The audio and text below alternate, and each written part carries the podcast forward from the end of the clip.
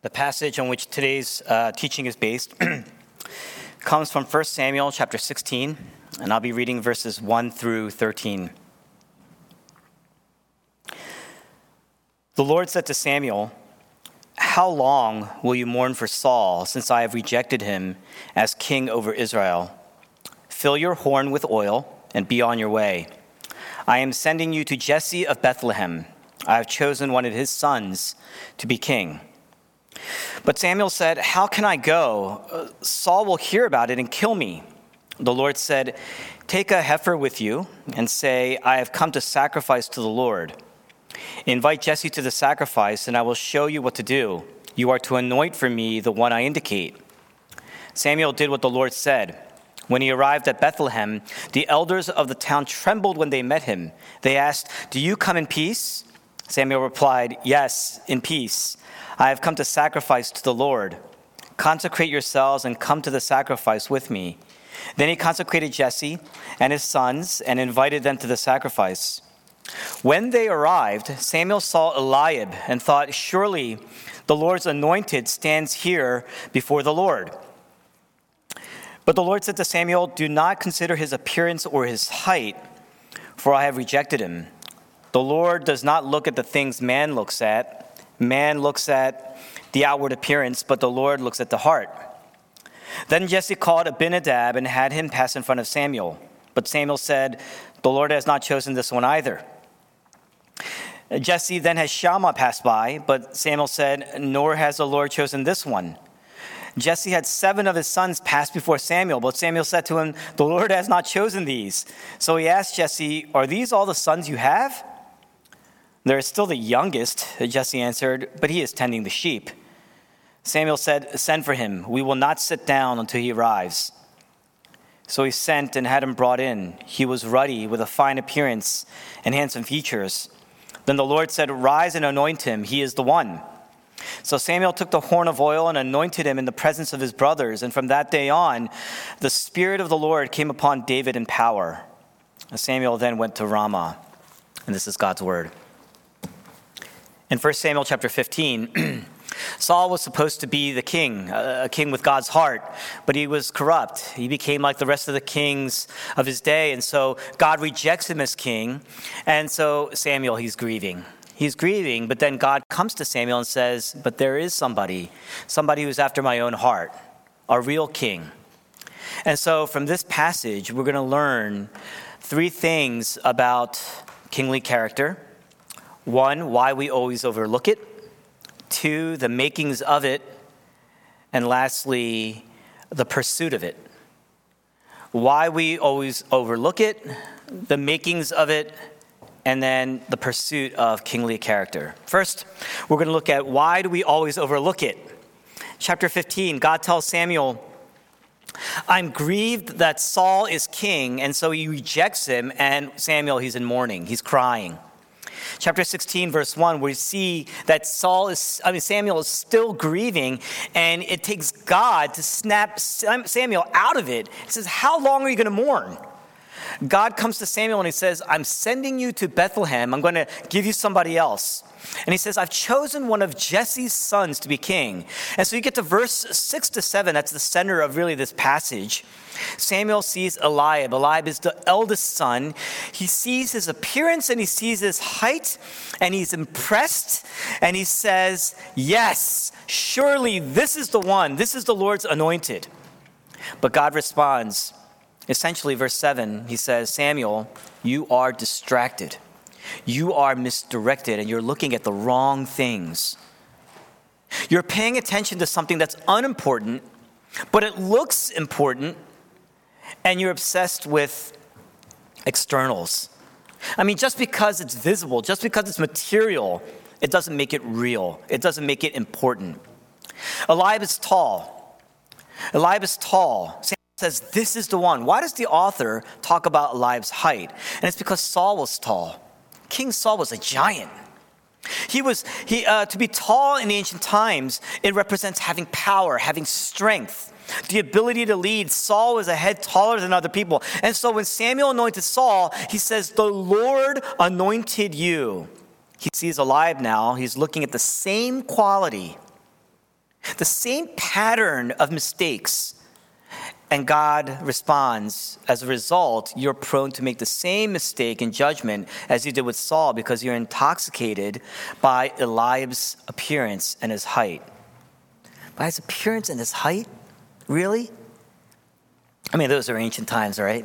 Those are primitive times, right? We don't do that anymore. We don't look at people's looks anymore, do we? We don't look at people's ability to lead, their confidence anymore, do we? That's exactly what we do. We're assuming someone's potential, someone's gifts, someone's strength, someone's power and their skills based on how they look, how athletic they are. God says, Samuel, friends, that's the trap. The Lord looks at the heart. Character is the reality. Your externals, your focus on someone's looks, that's the misdirection, that's the distraction, that's the intoxication. In other words, physical appearance, a person's smoothness, their intelligence, their credentials, their talent, their success, their wealth, those things are unimportant. I didn't say they were less important. I said they were unimportant. They're not reality. Character is always going to be more important than externals. Now, God says, man looks at the outer appearance, but not God. We live in a society, we live in a culture that's bombarded by images, bombarded with images of physical beauty. And the Bible says that we are investing way too much energy, way too much time relying on these externals when we should be investing that energy, investing that time in building character. And it's corroding our souls. It's ruining our lives.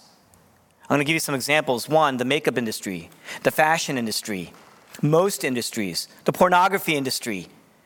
It capitalizes on our obsession with the shape of a person, with the quality of their skin, as opposed to their character. And it's hurting our women. It's damaging our women. It's destroying our marriages. It's destroying our families, destroying society. Secondly, if you're really honest with yourself, everybody practically does dating the same way Jesse views a king, at least in their heart.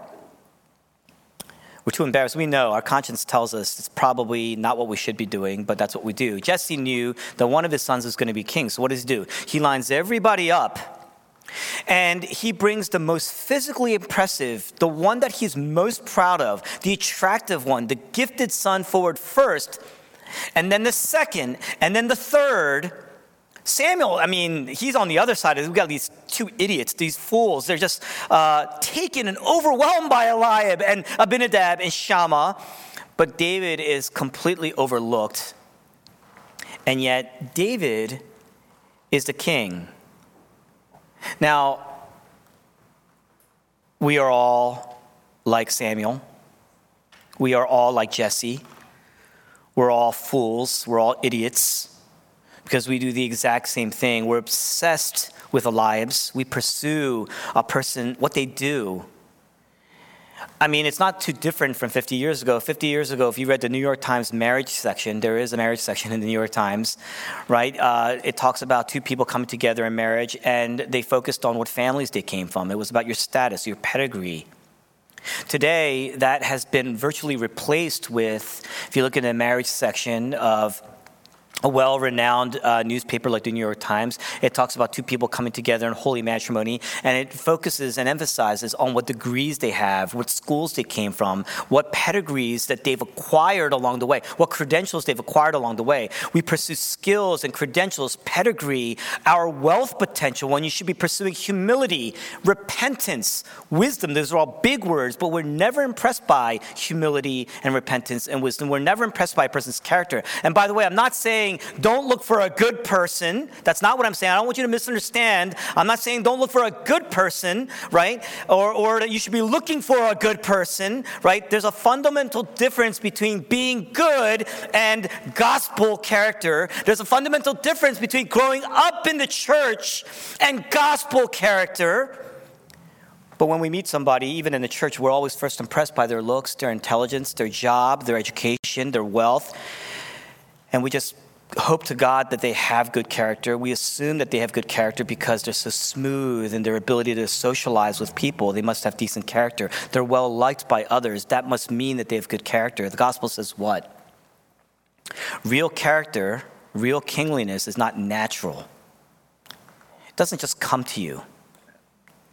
Time and experience, by alone, your wealth, your education, it doesn't build real kingliness. It's very counterintuitive. This text says we're all looking at the wrong things. We have to overhaul our perspective, our worldview on what the right things are. We're all looking at the wrong things, and the chances of having just eliminated a real king, the true king, is very high because we're all distracted. We all do dating. We all do marriage, pursuit of Mr. Right or Miss Right, the same way, the way that Jesse and Samuel does it. Now, third, why do people come to the big cities? Why do people come to big cities like Philadelphia? It's to improve their educational status, improve their potential to build wealth, their chances of meeting Mr. Right or Miss Right. That's why they come to the big city, because things happen in the city. That's where culture is, so people are attracted to the cities. In a big city, there's such a wide concentration of gifted people, of wealthy people, of intelligent people, educated people who have the right looks and the right figure, that it becomes a source of lots of comparison, lots of envy and jealousy, anxiety, depression, and anger, because they're constantly battling people for the right role and the right job, the right placement opportunities, the right relationships, and so we're absolutely miserable. And it's because our sense of worth is hooked into all these things, and it's so deeply rooted. I mean, it takes a tremendously self-aware person to see how deeply rooted these values are in our lives. And as a result, it becomes corrosive to our souls. I mean, it starts, most people in our context, in our church, I mean, it starts at a very, very young age because of the pressures that are placed on you to get into the right schools. And don't blame your parents, because when you do well, you feel good about yourself. You know, your parents may have been a trigger. Your teachers may have been a trigger. But we build that on ourselves. And you start to, how you select friends. If you're an athlete, you like to hang out with other good athletes. There are good athletes and bad athletes, even on the same team. Right? And even your social structures are shaped by what you value as kingly in your life. It's corrosive to our souls. It causes lots of brokenness, even in the church. Now, when God says, I don't want them as king, I look at the heart. It's very easy to misunderstand that to mean that David was a good person and Saul was a bad person, or that his brothers were bad people. And that can't be true, because if you read the rest of the life of David, which is encompassed in 1 and 2 Samuel, if you read the rest of that, you're going to see that at the end, David's record is he doesn't fare too much better than Saul. He doesn't do much better. So he couldn't have been king because he's good and Saul is bad, or he's good or his brothers are bad. You see, in this passage it says what? Verse 13, right at the end, Samuel takes the horn of oil. He anoints David in the midst of his brothers. And from that day on, the Spirit came upon him and rushed in on David, flooded David's life. He anointed him in the midst of his brothers, and from that day on, the Spirit of God came upon David and rushed in on David. Why? Just to improve the few gaps that he had? I mean, why do we come to church? Just to supplement our lives with something that we lack, that one, magic thing that we need because we're all in all pretty okay people? No. The Spirit of God came in. And it says that it flushed him in his life. It came upon him every second. What that means is every second of his life for the rest of his life. In other words, what? Apart from God, apart from God's Spirit, you cannot become kingly on your own. We need God's Spirit. You know, for those of you in seminary, this is a monergistic approach to viewing God's role in your life. right? Every day of your life, every second of your life, you need the Holy Spirit flooding into your life. You need God in every second, every decision, every temptation, because every day you're bombarded with other voices that are affirming the exact opposite, that are aligned to actually what you really want, what you think you need. What you want is often aligned to what the voices affirm, and only God's voice, God's strength, God's power flooding into your life every second, through every decision, every temptation, every day in your life, moment by moment, will shape you. That's why we often overlook kingly character. What are the makings of it? Jesse had 8 sons, and he prayed 7 of them in front of Samuel. 7 is the number for completeness, perfection. And so Jesse brings 7, Samuel sees 7. Samuel says, yes, 7, it's perfect. One of them must be it. But God, he doesn't choose any of them. He dismisses the 7. So he turns to Jesse and he says, Jesse, is this it? Here's what it says. Verse 11, Jesse says, well, no, there is the youngest. Now, the Hebrew word literally takes that idea of youth and combines it with insignificance, brings it together here. And essentially, Jesse, he doesn't say, well, there is the youngest. That's not really what he says in Hebrew. What he says is, well, okay, there is one more. There's that one. But I didn't even ask him to come. He's insignificant. He can't be it. That's why. He's a nobody. I mean, I don't even know what his gifts are. So we just put him out there. He's tending to the sheep. Somebody's got to do it. Samuel says, I need to see him. And so David comes in and God says, this is the one.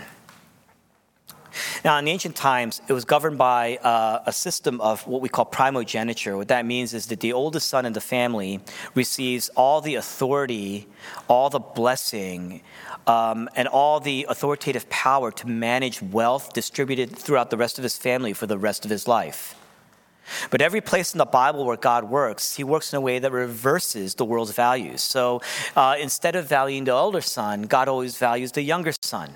And so he takes on Abel and not Cain. He takes on Jacob and not Esau. He takes on Joseph and not Reuben. He takes on Moses, not Aaron.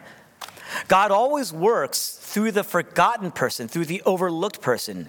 And so David is a descendant of Leah and not Rachel. He is overlooked. Leah is overlooked. Leah is unattractive. Leah was married to Jacob. Jacob was overlooked. Jacob was unfavored. Jacob's father was Isaac, who was born through a barren woman named Sarah. You see what's going on here? In a culture that represents where your beauty, your status, your position was everything, God always worked through the lesser person, the younger person, the overlooked person, the unattractive person, the weaker person. What does that mean? If you are the lesser person, if you are overlooked, if you are unattractive, if you are younger, if you are weaker, that means that you've kind of set the stage for God to work through you. Oftentimes we complain about being the lesser person. And yet God made you wholly unique in a way that he could work through you. And he doesn't work through them in spite of their weakness and their insignificance. He actually works through them through their insignificance, through their weakness. So if you're looked, if you're overlooked, if you're forgotten, if you've ever felt socially dissonant in your life, God is setting the stage, the building blocks, to be working in you and through you. Now think about this. Robert Alter, he's one of my favorite authors in the Old Testament. He's a very famous liberal, but literary scholar. He teaches at Berkeley. He says, you know, if David was never forgotten, he's an incredible, his knowledge of the Hebrew, his understanding of the Hebrew is probably unique in all the world. I mean, they say he's probably one of the foremost scholars in Hebrew, in the ancient Hebrew language. He says if David was never forgotten and looking after the sheep, killing bears and lions, larger things, he never would have learned the skills that he needed to defeat Goliath. That's why later on in the next chapter, when he encounters Goliath, when he sees Goliath, everybody else is standing in a line. And David's looking at it like, what's the big deal? It's because God had groomed him in this period of being overlooked to give him certain skills and teach him certain values that are important in being kingly. In fact, it was being overlooked that provided that incubation period where David was instinctively trained. He did not go to school for this. He did not go to military academy for this. He did not go to West Point or the Coast Guard Academy or the Naval Academy or the Air Force Academy for this. He didn't score high on his SATs to get into these schools to do this. He was not pegged by his parents to be the star student. He was out there in the lowliest parts doing the lowliest things, but learning to be faithful and available, teachable, moldable. There he learned to worship God personally, develop intimacy with a father that was closer to him than maybe his own family, members of his own family. And so he was a poet and a writer, a philosopher and a thinker. He was a warrior and a fighter and a protector and a shepherd. He learned all those things in this incubation period. Very, very important application here. Some of you right now are in a time of darkness and anxiety, and you just feel like you've hit some dead end in your life. Maybe it's in your career, maybe it's in your relationships, just your life. And a year has gone by with lockdowns and social distancing, and you feel like David, you've kind of been tossed aside. But don't you get it? In the Bible, that is how greatness develops. That darkness, that dead end, that aloneness, that being overlooked is an incubator where you can learn all the important things that you need to rely on. It kind of sheds you of all the things that you valued at one point that have done very, very little but cause you to be anxious and depressed. And now you're in this incubator, in this kind of, it's like a pressure cooker, I suppose, but it's really an incubator where it's you and God. Maybe your fears that you're confronting, your loneliness, but you're learning all the important things that you need to rely on to grow in intimacy and trust in the Lord and really grow in character. Repentance looks like this. I realize that I've been hooked into these things, A, B, C, D. That's not repentance by itself. That's what most people think repentance is. Especially when they share it in community groups. It's like you're going to confession and that's like it. That's not it. That's not even the beginning of it. Repentance is, I realize these things and I see the ways that it's hurting me. And circumstances have come about to make me question whether or not I should be leaning on these things because I've turned away from Christ, and that really hurts me. I realize that my relationship with Christ is broken here. That's why I'm relying on these things. And so I'm going to let these things go. At the least, they're going to be less important. They're going to be unimportant. And here's what I mean when I say that they're unimportant. I'm going to turn my back on these things. I'm going to stop relying on these things. I'm going to put people around me to make sure that I don't go back to these things. I'm going to turn from it in this way. And now I'm going to turn to Christ, and I'm going to increase my time with him, my energy in learning what it means, because he has given me the time and the space to really grow with him. I'm going to invest that time because it's going to reap dividends for me in my intimacy and trust in the only one who truly empowers and builds. Does that sound right? Y'all hearing me?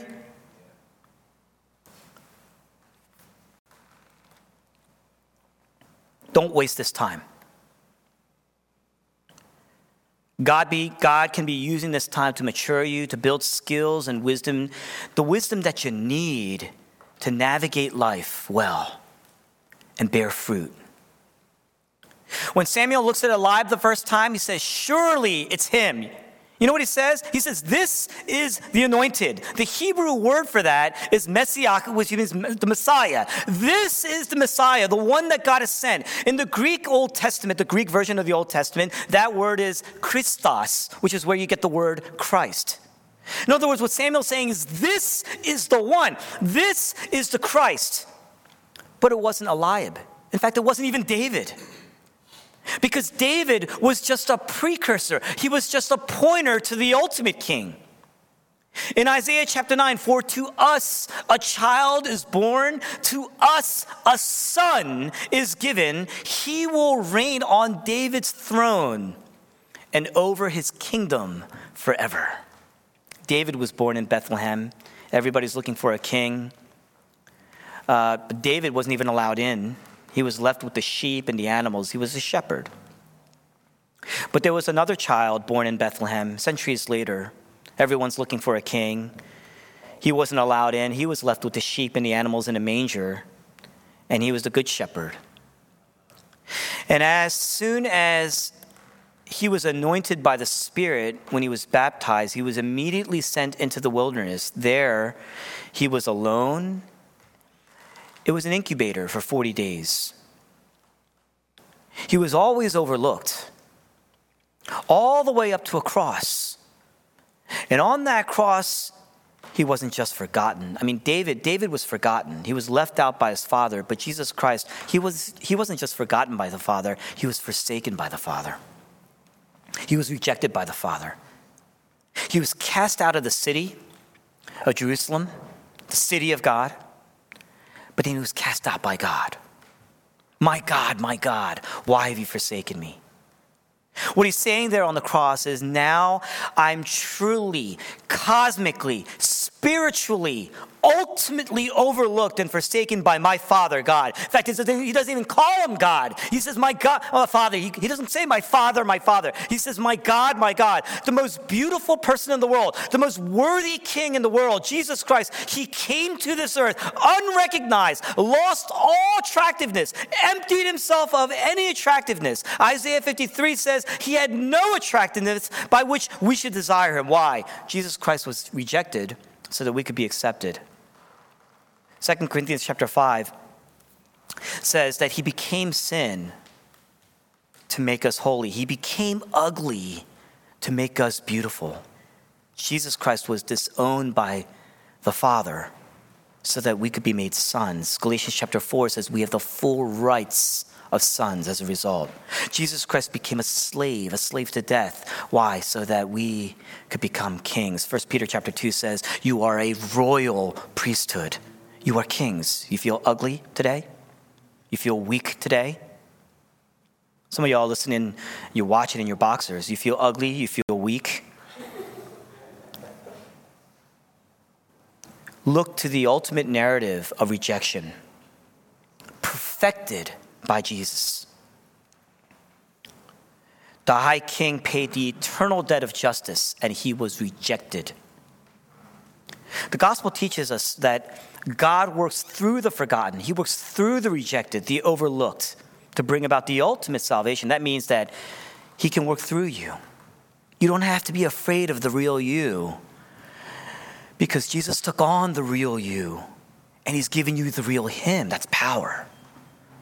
And when you say that my life is not built, it's not based on my own merit, but on Jesus' merit, not on my record, but on Jesus' record, not on my status, but Jesus' status, not on my wisdom, but Jesus' wisdom, the Holy Spirit rushes in, and there's the beauty and there's the power, real kingliness, the real kingliness that you need. External beauty says you have to work for that. You have to pay your dues for that. You have to sacrifice for that. The gospel says that Jesus Christ is the most beautiful person in the world, in the heavens, and yet he already worked for that. He already accomplished that for you. He died for you. There's the validation. There's the approval. There's the honor that you need. Pursue Christ.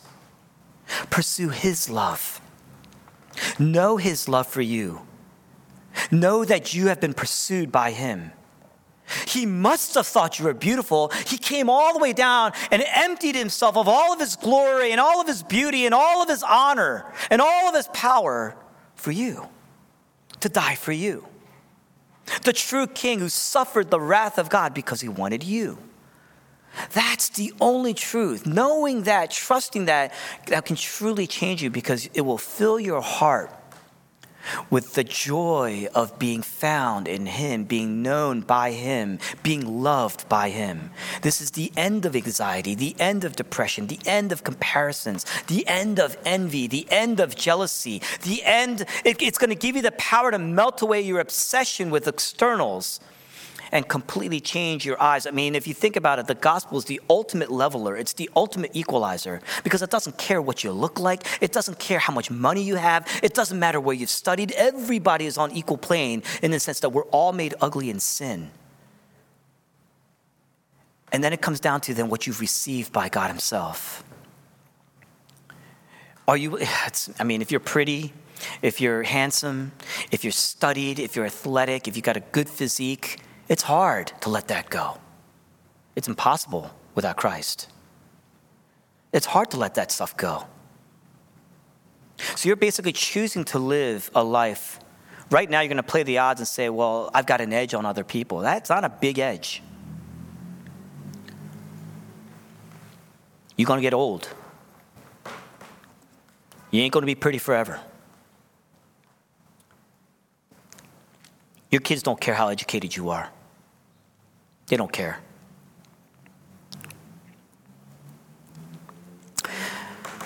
How do you pursue it? I'm way over today. I don't care. This is important. Don't be obsessed with externals, because I'm going to say it like this, man. We have a very decadent church. We have people in our church who talk gospel, sing gospel, pray gospel, but they are obsessed with material and wealth. Compare, and they look around and compare one another, where they stand versus where other people stand.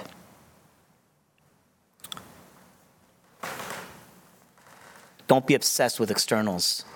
Because people who are obsessed with externals, they overlook David, they even overlook Jesus. Pursue kingly character. If you spend as much money and time and energy, invest your time and energy in character as much as you did your outer qualities. If you invest as much in integrity and purity as you did on your education or your wealth building, if you valued or treasured or delighted in your relationship with the Father as you do your friendships or your significant other, you're all going to reach a greater potential, a greater freedom, and a greater joy than any of these things put together can offer you. You know why we don't do it? It's because you're afraid. You don't trust. You're afraid that if I do this, then they're not going to like me. They're going to walk away from me. If I do this, then I might fail. And then what am I left with? If I do, what if I fall? What if I mess up? You're afraid if I walk away from this person, I'm giving up a secure life. That's what's really driving you. I mean, is your identity and your eternity worth all that? Worth that? These are what you really value. These are your idols. These are what drive your decisions. This is going to drive what you're attracted to, who you surround yourself with. It's blinding. I know. It's blinding.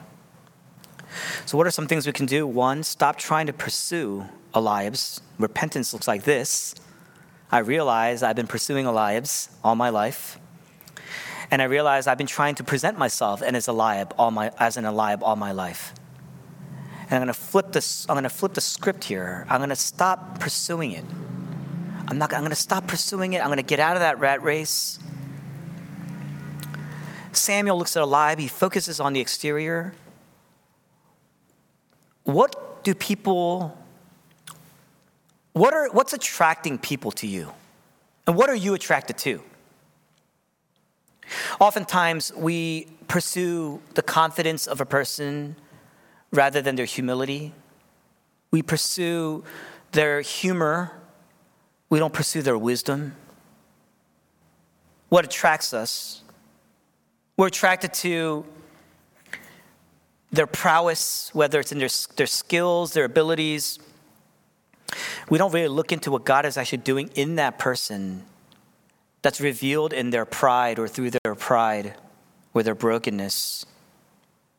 By the way, it's not binary. Every skillful person can admit that they have pride. Admitting that doesn't make you a repentant person. I think I said that like 5 times today, right? Looking at a person and envisioning what is God doing in that person through their weakness.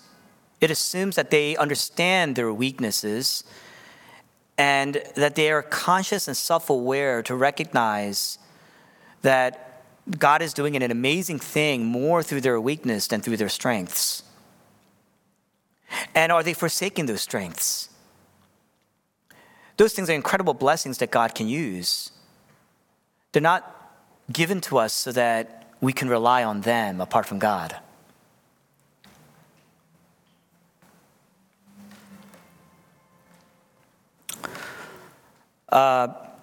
Two, when the Holy Spirit comes on you, when the Holy Spirit rushes into your life,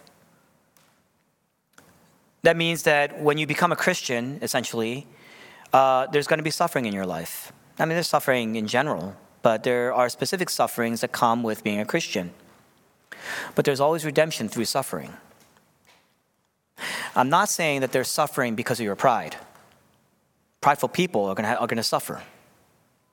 They're going to suffer prideful consequences, right? But a Christian recognizes that God is doing something through it. Number one, he's humbling you. And that being humbled, the key to redemption sits there. What does that humility look like? How does it get practiced? How does it get fostered? How do you fan the flames of that? It usually happens in the darkness. That means that if you're in the darkness, if you're in a cave, God is setting you up to build a king. You got to look at it like that. Suffering. Brokenness is the prerequisite for salvation, the prerequisite for redemption, the prerequisite for healing, the prerequisite for wisdom. But it's also the prerequisite then for compassion and love and joy and character. That's kingly character.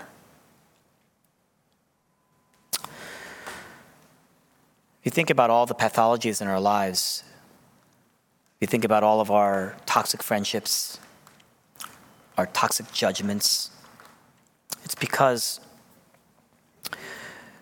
more often time we're focusing on the character of another person when we should be investing that time focusing on our character. And if you're humbled by your lack of character, that's the first step to turning to Christ. You're not all the way there. You got to turn to Christ and look at his character and what it means to be in union with Christ. That means you are endowed with that character. You have the capacity and the power of Christ. I encourage you during this time to take those steps. It's what has enabled Metro to thrive. It will continue to enable Metro to thrive, but really more so that's how it affects a community of people. And through that, through a small entity, we've become a much bigger entity. And through that much bigger entity, we've done a lot to impact people around us. But you're going to hear that soon. But I'm talking about your life. I'm talking about your life, your future family. I'm talking about your legacy, your children. I'm talking about what you do with your wealth, how you view. It's going to be based on how you view your wealth, how you view who owns that wealth. How you view how you accumulated that wealth. And that's just wealth. How do you view your looks? How do you view your physique? I remember years ago an argument between a couple people in our ministry over just working out.